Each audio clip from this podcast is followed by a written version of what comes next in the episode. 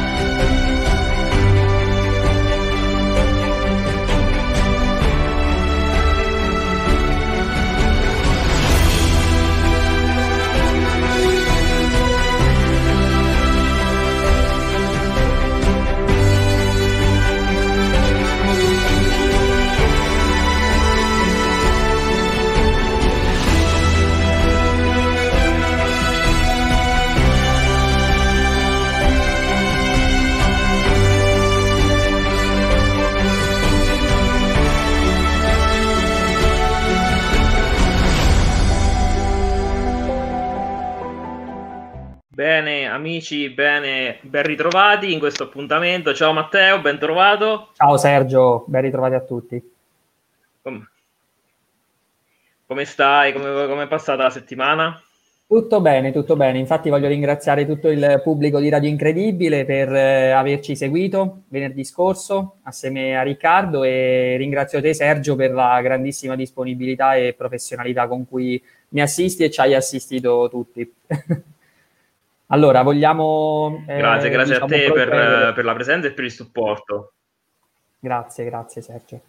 Ok, eh, siamo quindi eh, ai saluti iniziali, quindi saluto, vabbè, ringrazio da parte mia, da parte della radio, sia te Matteo in rappresentanza dell'Arci eh, Piceno Fermano, non ci sbagliamo questa settimana, e si ringrazia ancora Coop per il supporto a questo evento. Eh, Coop Alleanza tre punto zero e il consiglio di zona Soci Coop Ascoli Piceno, di cui te facciamo parte, e anche eh, l'autrice del, del, del, del libro che eh, presenteremo questa sera. E quindi lascio a te la parola e l'onore di presentare gli ospiti questa sera. Allora, grazie Sergio. Allora, entriamo nel cuore della serata. Allora, stasera eh, le persone che andiamo a presentare sono due in realtà, perché il libro è tutto incentrato su una persona, ma a parlare di una persona ne sarà un'altra. Quindi chiamo intanto a parlare Giampiero Giorgi, che è l'autore del libro Lupi per agnelli, niente è come appare, di Un passo avanti A P S. Ciao Giampiero. Ciao a te, buonasera a tutti. Buonasera Giampiero, e prima di presentarti voglio, ho il piacere di parlare anche con Anna Sasine Minja, che è la protagonista del libro di Giampiero. Buonasera, ciao Matteo, ciao Sergio, ciao, ciao Giampiero. Ciao. E ciao Anna. Ciao Anna. Ciao, ciao. Ciao a tutti. Allora Giampiero, intanto voglio presentarti appunto eh, come componente dell'associazione Un passo avanti A P S, affiliata A C L I, un'associazione che come te eh, diciamo si occupa di cultura da sempre, eh, e appunto eh, quindi Giampiero Giorgi, parliamo di una persona che sin dalle scuole medie mi è stata descritta e conosco bene come eh, persona impegnata nella cultura, nella letteratura. Con e non è tuo parente. E non è mio parente, fino a prova contraria. Oddio, non sappiamo, potrebbe anche esserlo. E persona impegnata nella politica, nella cultura cittadina, nel sindacato, e in pensione da qualche anno, giusto? Hai lavorato una vita nella Telecom. E so che ti sei impegnato moltissimo nella, nella CERBA, eh, nella CERBA ascolana di Cecco d'Ascoli. E qui ho una lista di tue opere, eh, La città di Pietra, autore del film documentario, uscito il venticinque novembre del duemiladiciotto, eh, appunto è curato per il comune di Ascoli Piceno il settecentocinquantesimo anniversario della nascita di Cecco d'Ascoli, con un reading letterario sulla CERBA, eh, e poi ci sono tutta una sfilza di libri pubblicati di cui tu stesso potrai parlarci, tra cui Pezzi di Carbon, eh, e, ed altri, ecco.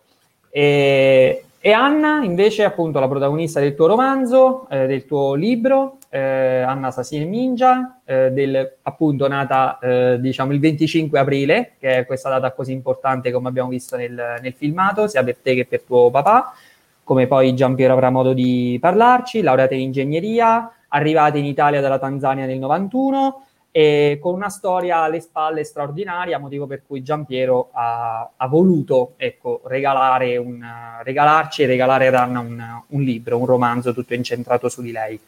Allora, io vorrei parlare anzitutto con Giampiero e gli vorrei fare una domanda, prima di passare la parola a, diciamo, a un discorso con, con Anna.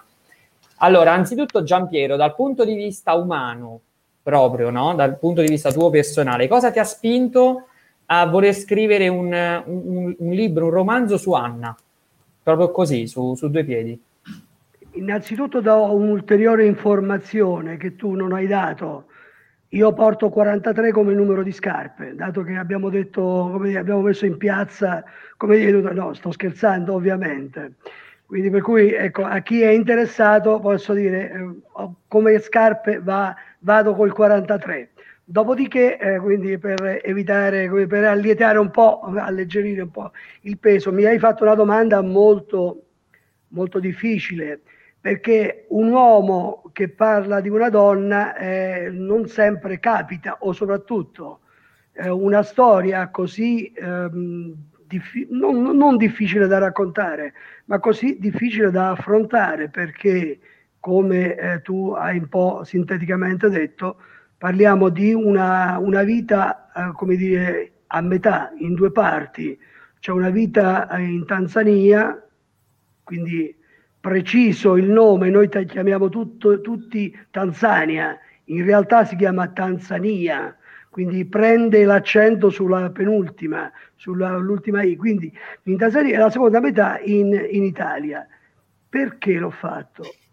Perché chi, chi si occupa di sociale non può che non farlo, per dire che noi, eh, popolo di santi, di poeti, di navigatori, siamo capaci anche di fare, come dire, delle eh, astrusità incredibili, cioè di poter eh, trattare i nostri simili talvolta anche molto, molto, molto male. Ma la storia di Anna è la storia di tanti, eh. Quindi io, pre- io ho preso Anna perché ovviamente la conoscevo, quindi ci siamo sentiti, una persona eh, che ho avuto modo di apprezzare anche su altri campi, e quindi quando ne abbiamo parlato sapevamo tutti e due che andavamo incontro a magari a un... Io l'ho chiamato all'inizio, chi mi chiedeva cosa bolle in pentola, sapendo che bene o male tutti quanti quello, quello che faccio, io ho detto sto preparando un pugno sullo stomaco, non ho detto che stavo scrivendo un libro, ho detto che stavo preparando un pugno sullo stomaco, perché è il, il gesto più violento che si può fare a una persona, il pugno sullo stomaco rimane, perché è un, è un cazzotto forte, è un, è un aspetto che ti, come dire, ti sconvolge, ecco. Qualche volta mi è capitato, rileggendo i passi che avevo già scritto da solo, un po' con Anna, eh, condividerli anche con qualcun altro, qualche volta mi sono chiesto Beh, da italiano un po' mi sono vergognato, devo dire, quindi, per ciò che io stesso ho raccontato. Quindi non potevo non farlo. Ecco, questo è, questo è il nostro impegno, cioè l'impegno di chi eh, si trova a, a poter fare queste cose, perché queste cose vanno dette, vanno fatte perché accadono. Eh, la paura del diverso, la, la paura del diverso c'è. E bisogna evitare di che, che accadano facendo conoscere, facendo le relazioni, perché solo attraverso le relazioni personali, umane, non si ha più paura di quello che magari ha un colore della pelle diverso dal tuo.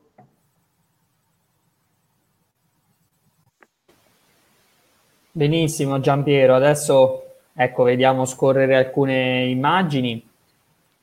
E devo dire eh, che è importante, no, l'aspetto che hai, che hai sottolineato tu, cioè l'aspetto della conoscenza, perché troppo spesso nella società di oggi, come penso, eh, ecco qui altre immagini che scorrono, eh, stavo dicendo, mh, nella società di oggi, come penso anche eh, nella società che ci ha preceduto, eh, sicuramente si è andati avanti per, no, per comparti stagni, penso che si è andati avanti per pregiudizi e si va ancora avanti per pregiudizi, probabilmente Eh, diciamo di natura diversa rispetto a, a, a pregiudizi che eh, ci accompagnavano nel passato, però andiamo avanti sempre per, per, per pregiudizi e quindi eh, l'appello che, che, che ci fai, che fai a, agli ascoltatori di Radio Incredibile, cioè di mettere da parte l'aspetto del pregiudizio e di giudicare perché si conosce, eh, direi che è l'elemento più importante della storia di cui parli E, e, e appunto e della storia di, di Anna. Allora Anna, io adesso voglio, voglio parlare con te. Allora, ehm, quindi sei arrivata in Italia nel millenovecentonovantuno. Tanzania eh, è appunto il paese. Esattamente quale città, in quale città sei nata della Tanzania? Grazie Matteo, grazie Sergio e grazie a tutti quelli che mi hanno dato la possibilità di fare questa trasmissione. Ringrazio la Coop Alleanza tre punto zero e anche la, il consiglio della zona dell'Ascoli Piceno. Ringrazio tutti quelli che hanno collaborato per riuscire a fare questa, questo libro. Ringrazio anche il mio ambasciatore che ha collaborato con me in tutti in tanti modi. Ringrazio il mio compagno Arnaldo Muraro che mi ha aiutato. Quindi, e per arrivare a questo punto posso cominciare a dire che, guarda, io sono nata in Tanzania il venticinque aprile del millenovecentosessanta, che è una, diciamo, rica per me, perché era anche onomastico di mio padre che si chiamava Marco, e anche qui in Italia è una festa, diciamo, importante. E sono nata a Kilimanjaro, e sotto le falde del Kilimanjaro, proprio quindi... È una zona molto bella, il mio paese è molto bello e che ti devo dire? La mia infanzia, diciamo, l'ho, inizio, l'ho fatto lì a Kilimanjaro fino a quattordici anni e questo, come vedo qui, era duemilasei che sono andata in Tanzania e purtroppo queste due persone che abbraccio non ci sono più. Mio padre che aveva ottantadue anni e mio fratello che aveva quaranta anni purtroppo non ci sono più. E mio fratello è morto un anno dopo e mio padre è morto un anno dopo mio fratello. Quindi nel duemilasette è morto mio fratello e nel duemilaotto è morto mio padre a ottantaquattro anni. E quindi la mia vita è stata... Eh, difficile, diciamo difficile, non difficile nel modo nella famiglia, però se eh, la domanda dove sono nata è questo, poi se mi devo spiegare qualcosa su tutto il mio passaggio. Sì, eh. Sì, noi vogliamo partire proprio dalla tua infanzia, no? Mm. Perché sappiamo che prima di arrivare in Italia hai svolto eh, in Tanzania dei lavori molto importanti per il tuo paese d'origine. E, e legati agli studi che hai compiuto, perché si parla anche di una carriera brillante, eh, sia negli studi universitari sia poi ehm, diciamo a livello di, di, di incarichi che hai ricoperto, giusto? Giusto, giusto. Io sono, diciamo, laureata in ingegneria elettrico e con tanta difficoltà, perché la mia famiglia è composta di, di nove figli, quindi eh, non è stata facile riuscire a studiare, avendo eh, mio padre lavorava come un cuoco, lui pure è stato un immigrato in Kenya per riuscire a guadagnare qualcosa per mantenere la famiglia. Al suo rientro, per vari motivi che si trova nel libro, eh, dice, tramite mio zio che sta in Canada, alla fine eh, diciamo è rientrato e sono nata io. Quindi lì, quando sono nata, eh, mi ero, e sono la terza figlia di nove figli. Però eh, noi come figli in Tanzania, chi è più grande deve badare ai più piccoli. Allora, ho avuto questa infanzia da piccola, dovevo guardare i miei fratelli più piccoli, eccetera, eccetera. Ave- abbiamo, avevamo una cam- un terreno grande dove coltivavamo il caffè, le banane e tutti gli, o- gli ortaggi. Però con quelli dovevi pagare le tasse scolastiche, dovevi pagare anche tutto quello che, che serve per mangiare, eccetera, eccetera. Quindi il lavoro era tanto, però il guadagno è poco. E lì io eh, da, da sola ho capito che qui, se non mi do da fare, eh, la vita sarà dura, perché dovevamo andare a scuola. Quando torni a scuola dovevi andare in, a lavorare in campagna, zappare, dovevi badare gli, gli animali, le mucche, le pecore, eccetera, eccetera. Non c'è tempo per dire che adesso c'hai tempo per studiare, per fare i compiti, quello è tempo, a tempo perso devi fare questa cosa. Quindi, e vedendo anche alcuni dei miei parenti, amici che avevano la possibilità più di me, che erano, avevano studiato, E, e noi, essendo così, con questa mh, vita un po' difficile, eh, mi sono data da fare. Ho detto: Anna, qui se rimani in campagna a lavorare, a zappare, non puoi andare avanti. Quindi ho cercato in tutti i modi a studiare e alla fine sono riuscita alla fine ad arrivare alla, alla laurea, e con tante difficoltà che si trova nel libro. Sono laureata in ingegneria elettrico e for, per fortuna sono riuscita a, a lavorare nel Ministero dell'Acqua, Energia e Miniere, e sete, settore e, e dell'acqua e manutenzione, settore idrico, diciamo. E lì ho lavorato nel millenovecentottantanove fino a millenovecentonovantuno, che ho avuto una borsa di studio, e così sono venuta in Italia. In Italia sono, diciamo, erano già passati, diciamo, trenta anni, perché essendo nata nel millenovecentosessanta, i miei trenta anni li ho passati in Tanzania, che non li posso spiegare qui perché, diciamo, sono anche un po' scritti nel libro. E nel millenovecentonovantuno sono arrivata in Italia, però con una borsa di studio.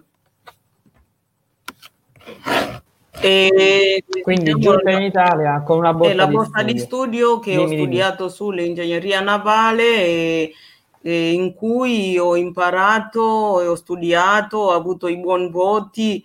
E come sono, diciamo, anche in Tanzania ero abituata a studiare con i maschi, e non, non è che c'erano tante donne quegli anni, se, quaranta anni fa, che studiavano ingegneria, quindi ero una dei pochi. Arrivando in Italia ero una donna su cinquanta, gli altri quarantanove erano uomini che venivano da tutto il mondo. Però io non, non vedevo la differenza, non mi sono mai sentita diversa da questi uomini, e per me era una cosa normale. Quindi ho fatto il corso e sono, ho avuto i voti, eh, massimo dei voti, perché per me era una cosa normale. Fino lì, e, diciamo, non ho avuto nessun problema, nessun problemi su questo. E venendo in Italia io avevo pensato che va bene, vado in Italia, anzi avevo il mio lavoro in, in, in Tanzania al ministero, però era uno, una cosa, in, pensavo che vado in Italia, studio di più, torno nel mio paese con una cosa in più che posso dare, posso aiutare di più, però purtroppo le cose non sono andate così. E dovevo lavorare alla cantiere navale di Ancona, però diciamo le cose non sono andate così. Eh sì, perché come ci spieghi tu stessa, poi tante volte avvengono delle cose magari anche inspiegabili o che in qualche modo interrompono o inciampano il percorso, però sì. La tua forza, la forza che tu stessa trasmetti è quella di una persona che ha saputo pur sempre, nonostante le difficoltà, nonostante gli ostacoli, rialzarsi. Io penso che questa sia la cosa più importante che eh tu stessa sì, ci insegni. Questo è vero, perché ho avuto tanti ostacoli nella mia vita, però il, il mio motto è sempre di ricominciare. Devi ricominciare, ti devi rialzare con il for- la forza e il coraggio, perché se tu rimani fermo è finito, quindi io ho cercato sempre di alzarmi con la testa alta, anche se tante persone o tanti ostacoli ho incontrato, però mh, niente che mi può fermare, quindi bisogna rialzare, rialzarsi e andare avanti.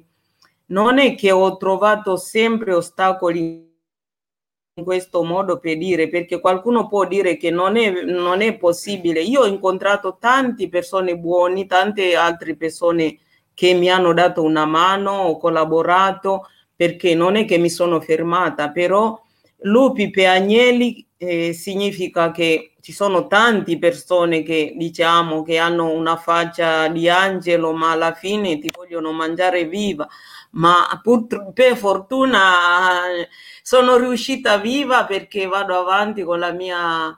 Io ho gli obiettivi e nessuno mi può fermare, nessuno mi può, gli ostacoli bisogna superarli, andare avanti e con la testa alta, perché è così. Se tu ti fermi, qualcuno sempre ti vuole mettere il bastone fra le ruote, ma non è così. Bisogna avere coraggio e la grinta e affrontare tutto. Sentendoti parlare, Anna, si capisce bene perché Giampiero abbia voluto scrivere un, un libro tutto incentrato su di te, sulla tua storia, devo dire. Eh. Le tue parole parlano ancora di più, veramente. Ascolta, quindi, eh, allora, a questo punto, diciamo, nel millenovecentonovantuno ti ritrovi in Italia, quindi una donna, una donna che viene dall'Africa, ehm, sicuramente immagino ti sei trovata davanti a, a diverse forse tipologie di, di, di, di non tanto di discriminazione, ma più che altro forse di chiusura, di grettezza in alcuni casi, oserei dire, no? Da, magari mentale. Ed è quindi questo il motivo per cui forse mh, diciamo la tua storia, la storia di una donna che eh, rompe più barriere, no? Rompe diciamo la barriera di genere, rompe la barriera legata alla pelle. Eh, io penso che questo valga doppio, cioè nel senso valga ehm, veramente, a, abbia tutto questo un valore aggiunto, no? E allora a questo punto ti voglio chiedere, sulla tua, appunto sulla tua pelle, sulla tua persona, hai vissuto mai direttamente dei fenomeni di discriminazione, discriminazione sul lavoro, discriminazione nella società italiana? Eh, ti sei trovata ad affrontare in qualche modo questa tematica non solo... Eh, magari in dibattiti pubblici, nel parlare con, eh, con gli amici, con le amiche, ma proprio a viverlo nella tua pelle, nel nostro territorio? E guarda, nel millenovecentonovantuno, quando sono entrata in Italia, posso dire che mh, come studentessa eh, non ho avuto i problemi di discriminazione o di, dell'integ- dell'integrazione, perché ero come studentessa, seguivo le regole, eccetera, eccetera. Ho finito il corso, dopo ho iniziato il lavoro. Va bene, lì, diciamo, c'è, c'è, c'è tanto da dire, perché quando sono entrata come lavoratrice eh, posso dire che lì riesci a capire che tu non sei solo una donna. Io sono una donna, sono una mamma, sono una donna separata, sono una donna che ha due figli, sono una nonna, e per, adesso sono una nonna, però prima eh, avevo tutti questi caratteri, una donna da sola, una donna che ha due figli, una donna senza, senza nessuna conoscenza di nessuno. Quindi entrare in Italia ti ritrovi che le persone ti guardano in un altro modo, e quando entri in un mondo di lavoro e non ti danno la possibilità di dare la, di dire niente, non hai diritto di parlare, non hai diritto di avere i tuoi diritti. Quindi mh, è stata molto molto difficile. Delle persone magari che pensavi che sono quelli che ti conoscono, quelli che hai conosciuto, dopodiché puoi andare a cercare lavoro da qualche altra parte, chiami o scrivi, ti dicono: ah, sei dall'Africa? Ah, sei nera? Sì, sono nera. Da dove vieni? Dalla Tanzania. Ma sei nera? Nera, nera? Sì, sono nera. Ah, mi dispiace. Finisce lì. Quelli erano quegli anni novantuno, novanta, gli anni novanta mettiamo, perché non è novantuno, gli anni novanta. Quindi ho trovato tante difficoltà, e la diffidenza delle persone che ti guardano in un modo. Però quello posso anche capire da una parte, perché c'erano pochi africani in quei, in quei, quei periodi. Però E parlando di adesso, proprio quest'anno duemilaventi, duemilaventi, in quest'anno ho subito più di quegli anni, ho subito più discriminazione, più diffidenza, perché eh, io es- eh, essendo qui in Italia non è che sono stata seduta o sono stata servita o ho avuto eh, tutto quello che ho, ho guarda- eh, qualcuno mi ha regalato. Ho lavorato tutti questi anni, mai se ho avuto qualche, mh, in trenta anni forse ho avuto qualche mh, ah, mesi di, di disoccupazione o di cassa integrazione, ma posso contare sulle mie dita, quello che, sulla mia mano, diciamo, quello, que, quelli mesi che sono stata senza lavoro.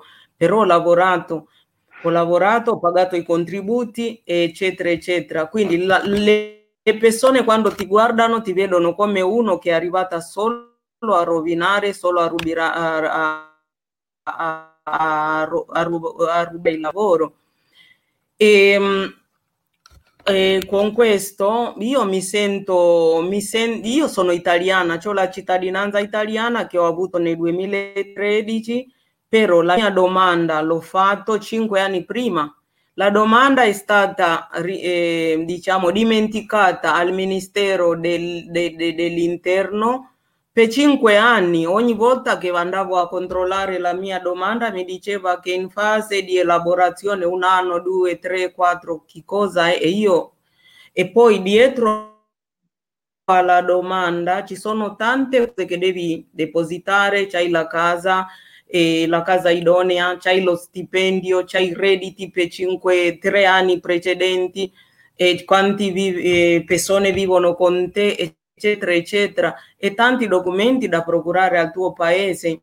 Quindi facendo tutto questo sono passati cinque anni, e alla fine, diciamo, qualcuno è riuscita a risolvere questo problema quando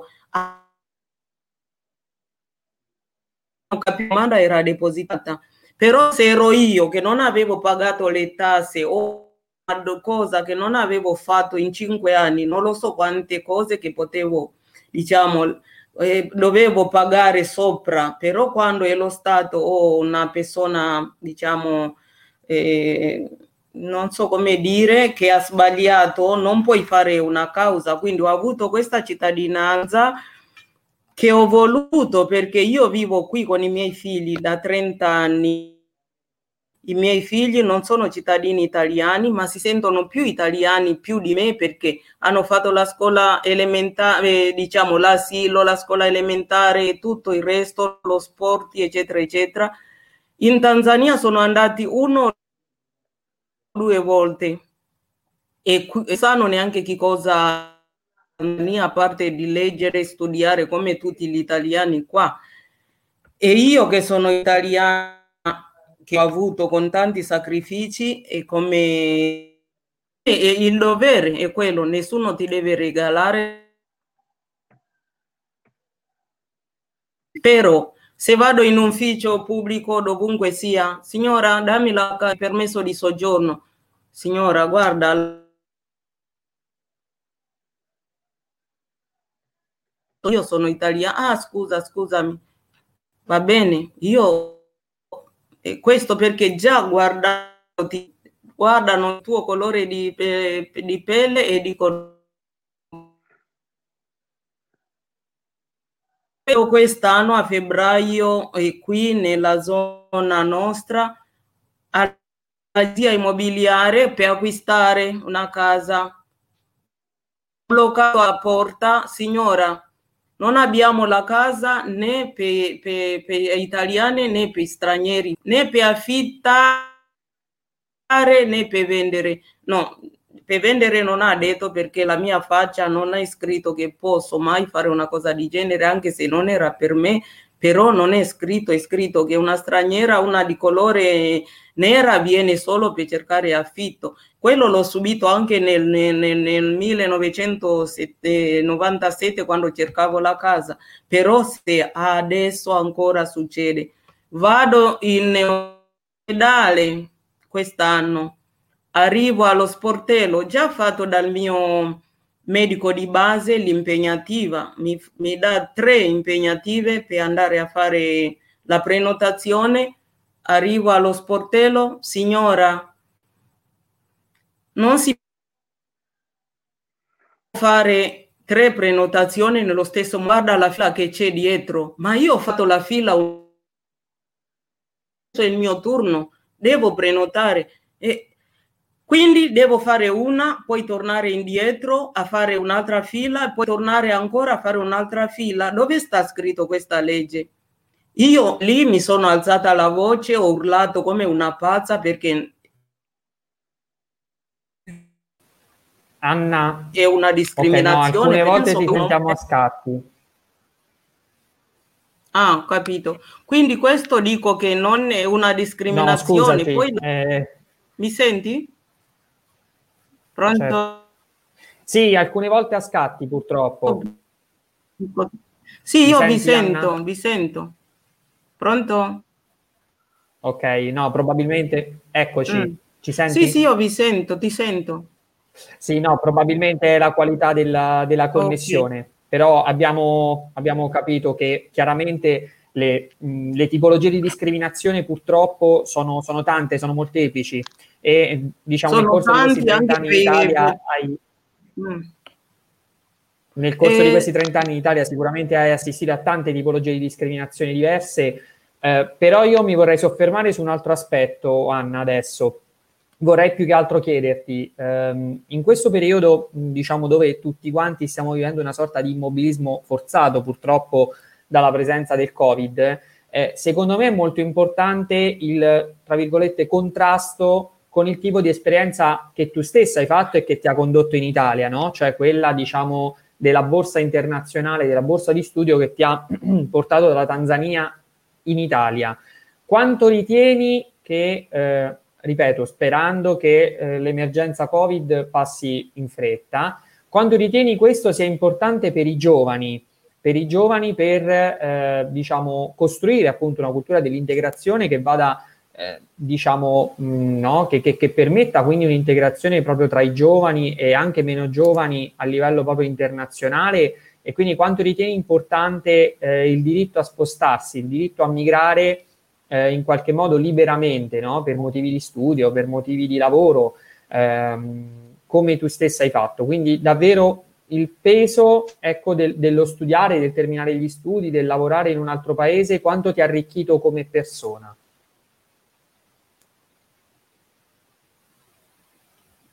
Anna la vedo bloccata, non so se... Eh, ecco, ok. Non so cosa succede, mi vede? Sì, adesso sì. Diciamo, me, per no, me venendo no, in, in Europa era un'occasione per arricchire... Mi senti? Sì, sì, ora sì, vai pure Anna, anche se alcune volte va a scatti, ma ti Allora, sentiamo. Dico che per me, per, per me, per venire in Europa era un'occasione per riuscire a avere qualcosa in più, per studiare, riuscire a tornare nel mio paese, riuscire a aiutare di più. Per, diciamo, pensavo di, di rientrare dopo qualche anno per riuscire a dare qualcosa in più che ho studiato qui. Purtroppo le cose non sono andate così. Adesso, dopo, ho deciso di rimanere permanente qui, quindi questo è il mio paese. Adesso, con la situazione attuale, che l'immigrazione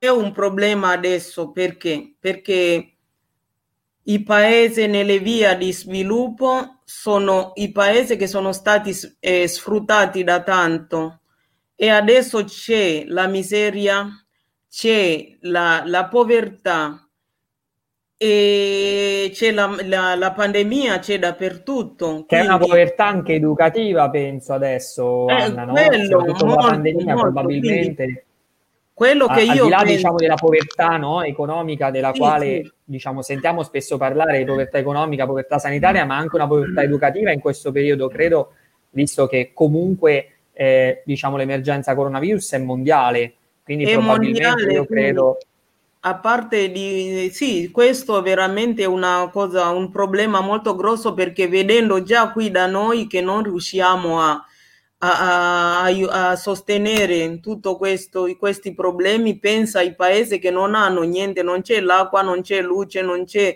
eh, sistema sanitario, è, una, è un problema grosso. Quindi lì, vedendo l'Europa, perché quello che trasmettiamo da qui verso i paesi in via di sviluppo, trasmettiamo che noi qui siamo, stiamo bene, e loro, vedendo dalla televisione o sentire dai giornali, sanno che qui c'è tutto, c'è lavoro, c'è tutto e c'è il benessere. Quindi anche tu o io qui, se ho bisogno di sale, di acqua, di questo, quando mi manca qualcosa vado a bussare dal mio vicino, no? O no? E quindi loro, essendo in Asia o in Africa, dove vanno? Vanno in Europa o in America, dove sembra che c'è tutto, invece non è così.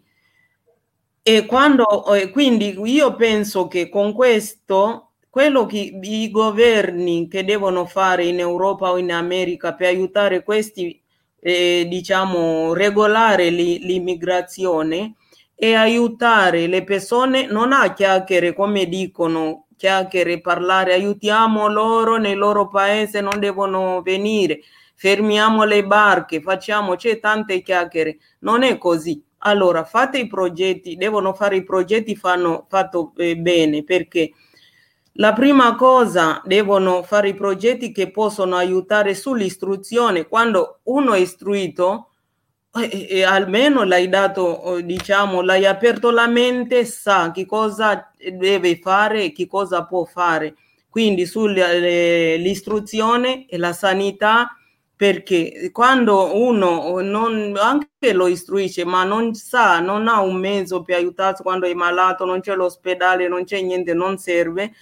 E, a, e poi aiutare da, la, la, il settore degli artigiani, gli, l'agricoltura, e avere, mh, avere tutto quello che possono fare dai piccoli ai grandi, perché se c'è l'acqua ci sono le piccole industrie, e poi anche quelli grandi che possono dare lavoro a quelli, a, a, a, alle, a, alle persone del, del posto. Però queste cose vanno controllate, non è che fanno i progetti, portano i soldi ai, non lo so, ai capo dello Stato, e questi soldi vanno spesi così, e non devono andare solo a sfruttare su certe cose, perché i prodotti che utilizziamo qui, sia cotone, caffè o miniere di varie cose, qui costa tanto, ma chi lavora su questi prodotti mu- mu- muoiono sulle cave, sulla cosa, quindi cercare almeno di fare i progetti, però controllare, eh, controlla- i progetti controllati, lì possono fermare l'immigrazione. Anna, ascolta, io oltretutto sottolineerei anche, ecco, scorrono ancora altre immagini, abbiamo delle, visto altri delle, messaggi. Delle vestiti sì. tipo, sono Kanga, che si chiama Kanga, e sono le stoffe fatte di cotoni che coltiviamo, quindi le donne usano questi, questi tipi di vestiti in tutti i modi, diciamo, è una... una cosa tipica in Africa che si usa, che li puoi vestire come vuoi. Bellissimi, belli veramente. E... No, oltretutto sottolineerei anche forse l'aspetto anche climatico, no? Quindi mm. quando tu stessa parlavi, eh, diciamo, delle emergenze che stanno colpendo l'Africa, ma anche il mondo intero, immagino, no? Che eh, come sappiamo i motivi delle, delle migrazioni vadano ricercati anche nei grandi cambiamenti climatici Che, che sono in atto e che dunque eh, diciamo è stata di Kilimanjaro nata e quindi fantastico. Bellissima. Mm. Sì. Allora ascolta, io vorrei un attimo parlare con Giampiero. Vorrei mh, chiederti Giampiero mh, di tutta questa storia che diciamo Anna, no, di cui Anna ci ha, ci ha parlato della sua esperienza personale, ma proprio della sua storia, no, della verve con cui diciamo racconta la sua storia, del, del suo coraggio, del, della sua tenacia, eh, quanto tu eh, diciamo hai ritrovato in te, cioè diciamo nella tua esperienza di, di diciamo di tanti anni, ecco, di, di persona di cultura, di persona che ha scritto tanti libri, che si è sempre interessata della città, quanto diciamo del, della forza, della tenacia di Anna, del coraggio di Anna, un po' di, di, di anche di, di un po' di dare, ecco, una svolta alla propria vita, così hai, hai ritrovato poi in te stesso e, e quindi in generale la forza di Anna quanto ti ha colpito? Mi ha mh, colpito in maniera uh, molto positiva. Uh, io ho scritto molti lib- diversi libri su storie di italiani, di, di nonni, di persone che hanno fatto l'Italia, l'Italia del dopoguerra. Eh, il racconto di Anna può essere omologato per certi versi, o meglio ancora, la voglia, la capacità ogni volta di ricominciare, significa che si ha un'idea ben precisa del proprio futuro.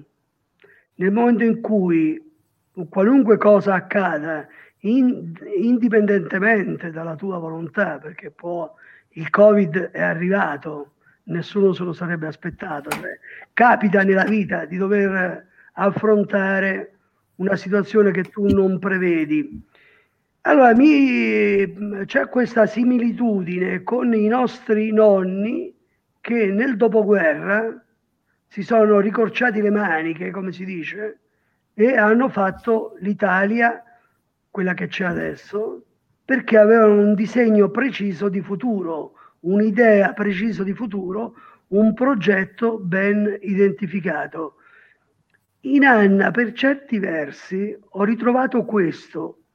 Alcuni libri che ho scritto, Un mondo senza fretta, I fili della memoria, eh, ce ne sono altri, la, quelli sui racconti sulla guerra, dodici settembre millenovecentoquarantatré, che racconta atti di guerra, sono questi italiani che sì, avevano un'idea di futuro davanti a delle difficoltà enormi, perché nel dopoguerra c'erano due cose fondamentali, la grande fame e le pezze al culo.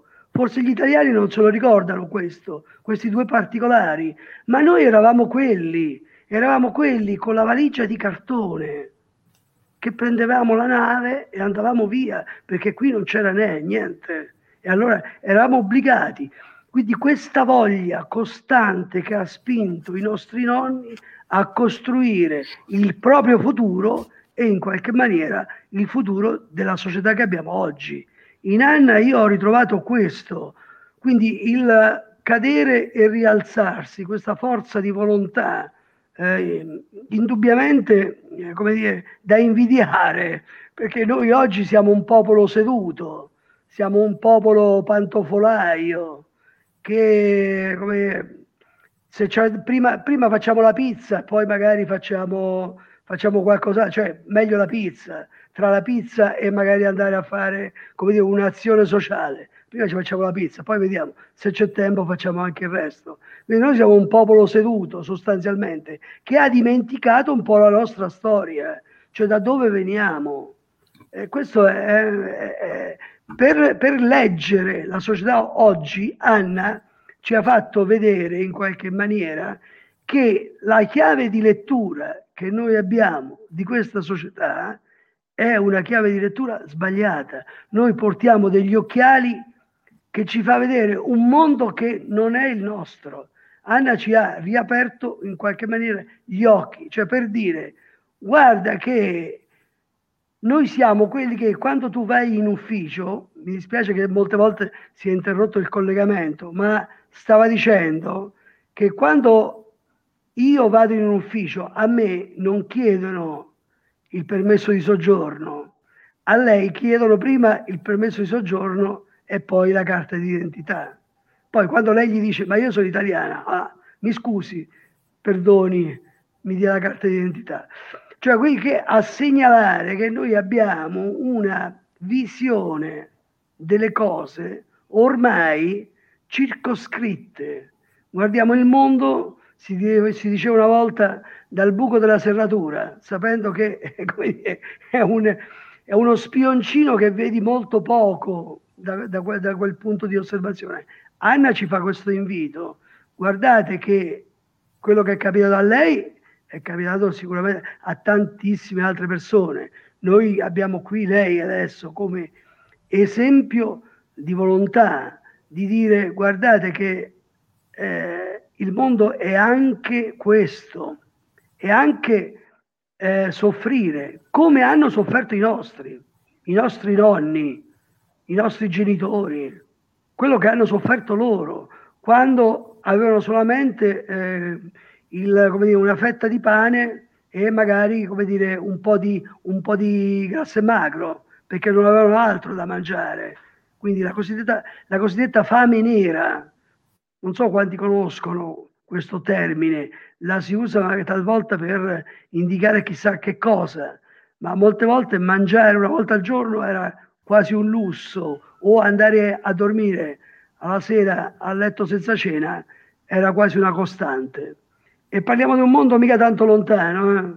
Parliamo di un mondo di sessanta anni fa, eh? Quindi parliamo di un mondo abbastanza recente.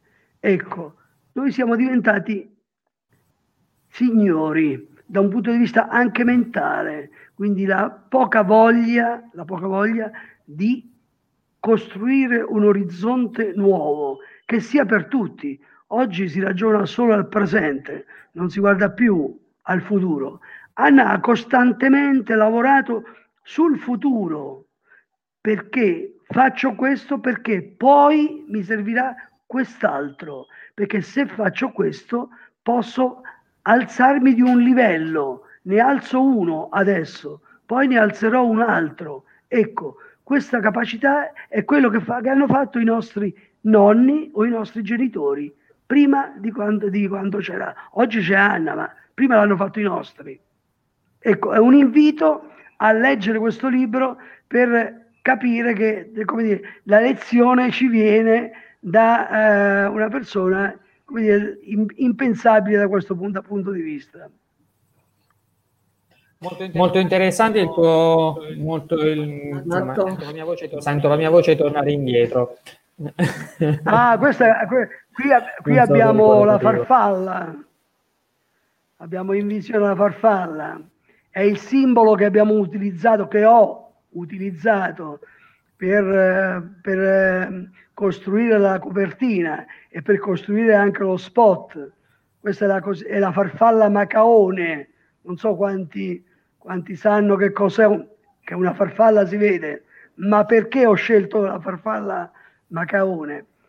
Perché è una farfalla cocciuta, una farfalla che difende il suo territorio strenuamente dal, per quello che può fare, chiaramente, come Anna, l'ho, l'ho rappresentata con una farfalla. Grazie. Meraviglioso, non la conoscevo, sinceramente, prima del, del libro non la conoscevo, Giampiero. No, bellissimo il tuo intervento, perché in qualche modo ci riconnette anche alla presentazione di venerdì scorso, no? Questa malattia del saper guardare solo al presente, quindi l'incapacità per questo mondo occidentale di guardare al futuro e la gran, il grande insegnamento che ci dà Anna con la sua vita, con la sua testimonianza è proprio questo, di saper guardare al futuro, di voler guardare al futuro, di voler pianificare un qualcosa che non c'è ancora, che verrà, e dare uno stimolo alle, diciamo, alla propria vita, alla propria esistenza, ma anche alle, a, ai propri figli, alle, futu- alle future generazioni, ecco. Quindi eh, è, veramente, è veramente interessante questo, lo stiamo perdendo un po' tutti e, e ci auguriamo che probabilmente superare questo, questa pandemia, è questa stato. crisi mm. esatto. Io volevo chiedere a Sergio se ci sono degli interventi, se ci sono... Sì, sì, c'è una domanda che è arrivata da Donatella, eh, adesso ve la passo, eh, che fa riferimento al, um, al video che abbiamo messo all'inizio, forse non si leggeva bene il, la frase di Karen Blixen. Nella mia Africa descrive il suo amore per il Kenya, per i suoi prodotti, il paesaggio, il kikuyu, non so se ho detto bene, poi mi dite voi. Eh, chi diceva di conoscere il canto dell'Africa e di amarla profondamente. Per te, qual è il canto del paese Italia che ami, che ricorderesti con amore se dovessi andartene, così come è successo a Karen? Penso che sia per Giampiero, immagino. Per me? Per me immagino, o rispondete entrambi, visto che comunque Anna adesso è italiana, quindi se la, dovesse lasciare nuovamente il paese per andare in un altro, quale sarebbe poi il canto che porterebbe dietro? Quindi iniziamo da Giampiero, visto che Anna adesso... Adesso, sì. Ecco, non so, ci, ci risiamo. Sì. Vai Giampiero. Ah, vado io? Sì, no, vai tu, poi facciamo Anna. Eh beh, oddio, um, un canto che mi porterei dietro, beh, oddio, um, uh, qualcosa che sicuramente... A me piace molto, se posso, proprio così, a bruciapelo, quindi per usare, per usare un, un termine musicale, ehm, una canzone di mh, Ligabue che parla dell'Italia, racconta un po' quell'Italia che è un po' la sintesi di quello che ho detto, lui, che ho detto io, che mette un po' in musica questa, questa nostra Italia costellata di personaggi molto importanti. Noi abbiamo, abbiamo avuto grandi personaggi che hanno, che hanno segnato la storia, ma soprattutto che hanno indicato agli altri, all'umanità, agli, agli altri popoli la direzione da prendere. Ecco, io mi porterei un po' dietro dietro Buonanotte all'Italia di Ligabue, che è una che è una bella canzone che descrive in maniera egregia, fa un quadro preciso di della nostra Italia così bistrattata. Eh, noi noi siamo italiani, ma probabilmente Eh, ce ne ricordiamo solo quando gio- giocava la nazionale. Io sono una, quindi non posso manco più dire quando gioca la nazionale, perché attualmente non va, le cose vanno male anche, anche nel calcio, quindi per cui, però molte volte, almeno fino a qualche tempo fa, riscoprivamo la nostra, come dire, italianità quando si giocava a calcio, e non è non è un, come dire, una cosa che brutta dire che uno ama la propria patria, anzi, anzi ne dovremmo essere un po' più, come dire, orgogliosi, orgogliosi. Come, come Anna mi dice, mi dice ogni tanto, ma io sono tanzaniana, quindi que- questo molte volte riscoprire un po' il nostro modo di essere, la nostra provenienza, le radici sono importanti, ecco, su questo sì, questo è forse la cosa più importante se dovessi, come dire, avere una, dovessi fare una scelta di questo tipo. Ok, Anna, eh, se per te, se hai una canzone italiana a questo punto, se eh, che ti piace ascoltare, che, che ce l'hai nel cuore perché magari ce l'hai legata a qualche passo della tua vita. Ma le, le canzoni sono, ci sono le canzoni che mi piace, che è legato alla mia vita, o voglio, diciamo, quando li sento eh, mi fa, io sono una persona che ama la famiglia, sono una persona che la famiglia la tengo come una cosa importante, quindi anche essendo qui in Italia e posso dire forse ottanta per cento di quello che ho, ho guadagnato ho dedicato ai miei parenti, ai miei familiari, eccetera, eccetera, per farli stare bene, per aiutarli a studiare, per aiutarsi a, aiutarli a curarsi, eccetera, eccetera. Quindi, mh, che devo dire? Eh, la canzone di mh, eh, La Cura. Io, io la tengo come una cosa per tutti, per tutti, perché io, a me mi fa tanto piacere, lo canto, lo ballo, perché sento che, che mi, mi, mi dà felicità, perché con poco riesco a, a, a dare felicità a qualcun altro.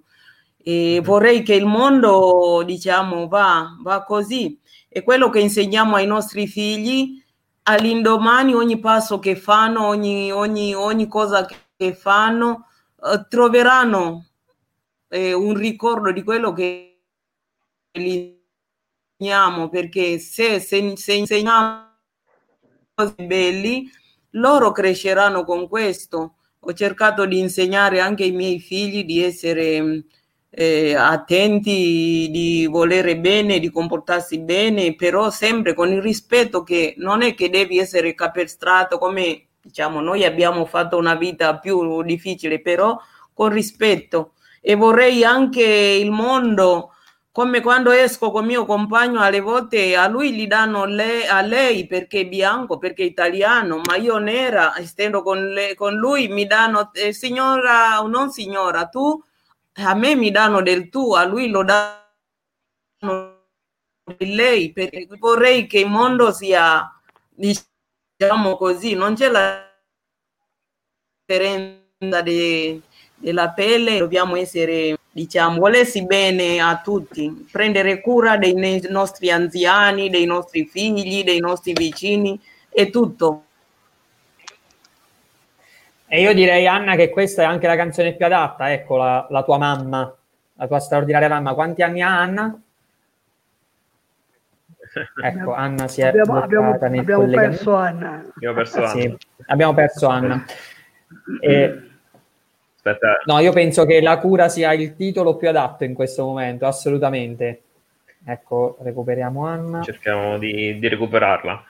Nel frattempo, eh, sì, Donatella ci diceva che il canto era un, nel senso metaforico del termine, però vabbè, diciamo, abbiamo preso anche a, preso alla, alla, lettera. Alto, alla lettera proprio, perché essendo radio... io Oltretutto essendo una radio... Scusate, sì. eh, che ogni tanto mi, mi, mi si scollega, scusatemi.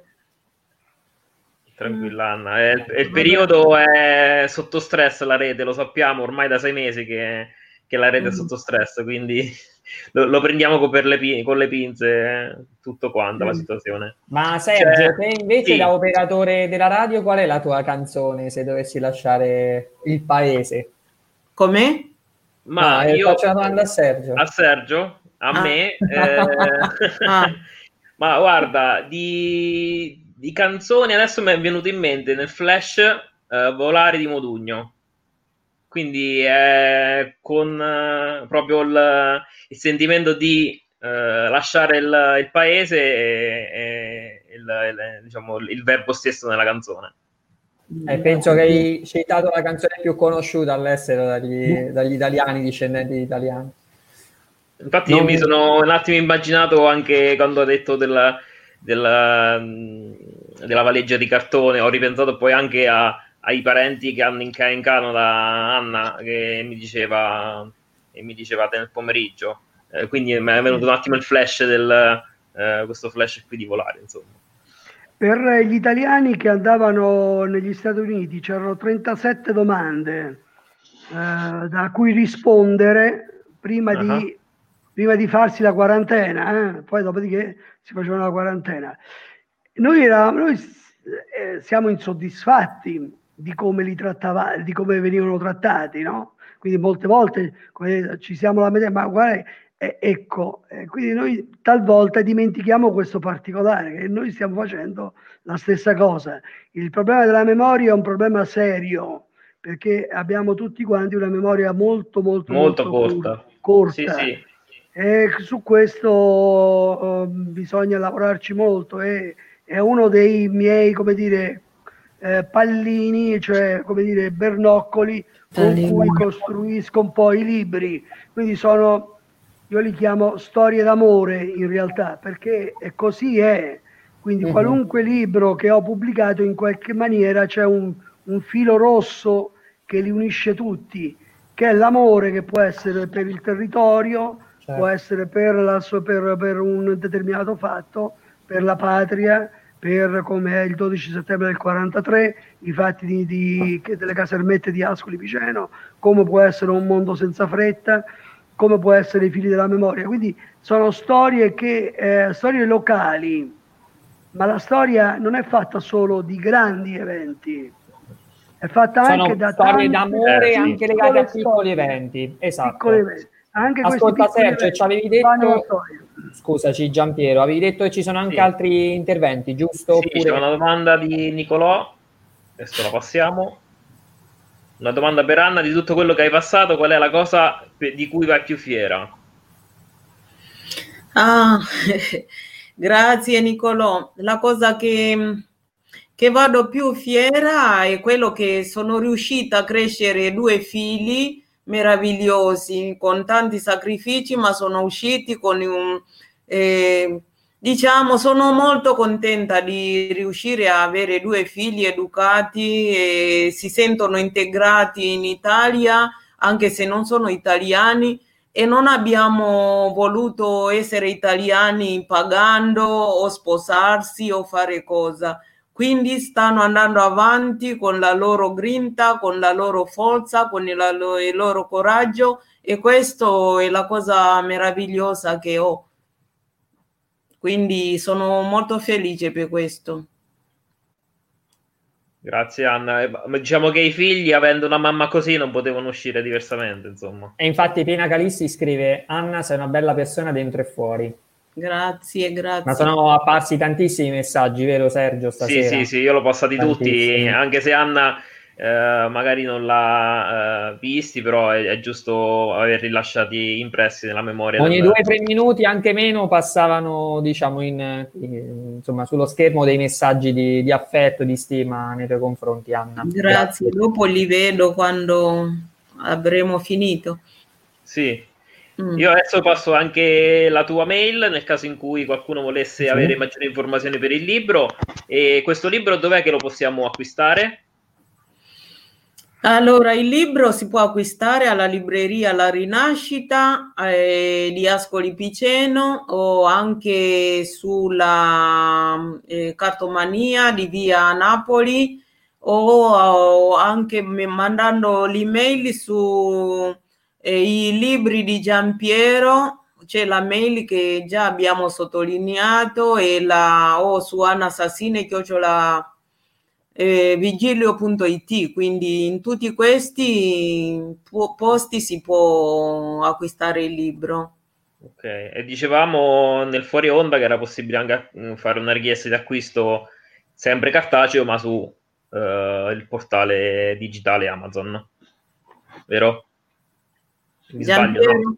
credo, credo, che, credo che ancora non sia disponibile, cioè, okay. c'è, l'annun- c'è l'annuncio, ma non c'è ancora la, la disponibilità. Sicuramente i punti di, sono quelli che un po' eh, riepilogo quello che ha detto Anna, sì, nel senso che sono ehm, sulle, sulle due pagine Facebook, una è specifica proprio del libro Lupi per agnelli, eh, quindi basta, basta mettere l'indicazione, c'è la pagina e lì trovate tutte le indicazioni. Oppure, se volete andare sulla pagina mia dei libri, i libri di Giampiero Giorgi, sempre su Facebook, in cui trovate anche lì le indicazioni per le richieste di acquisto.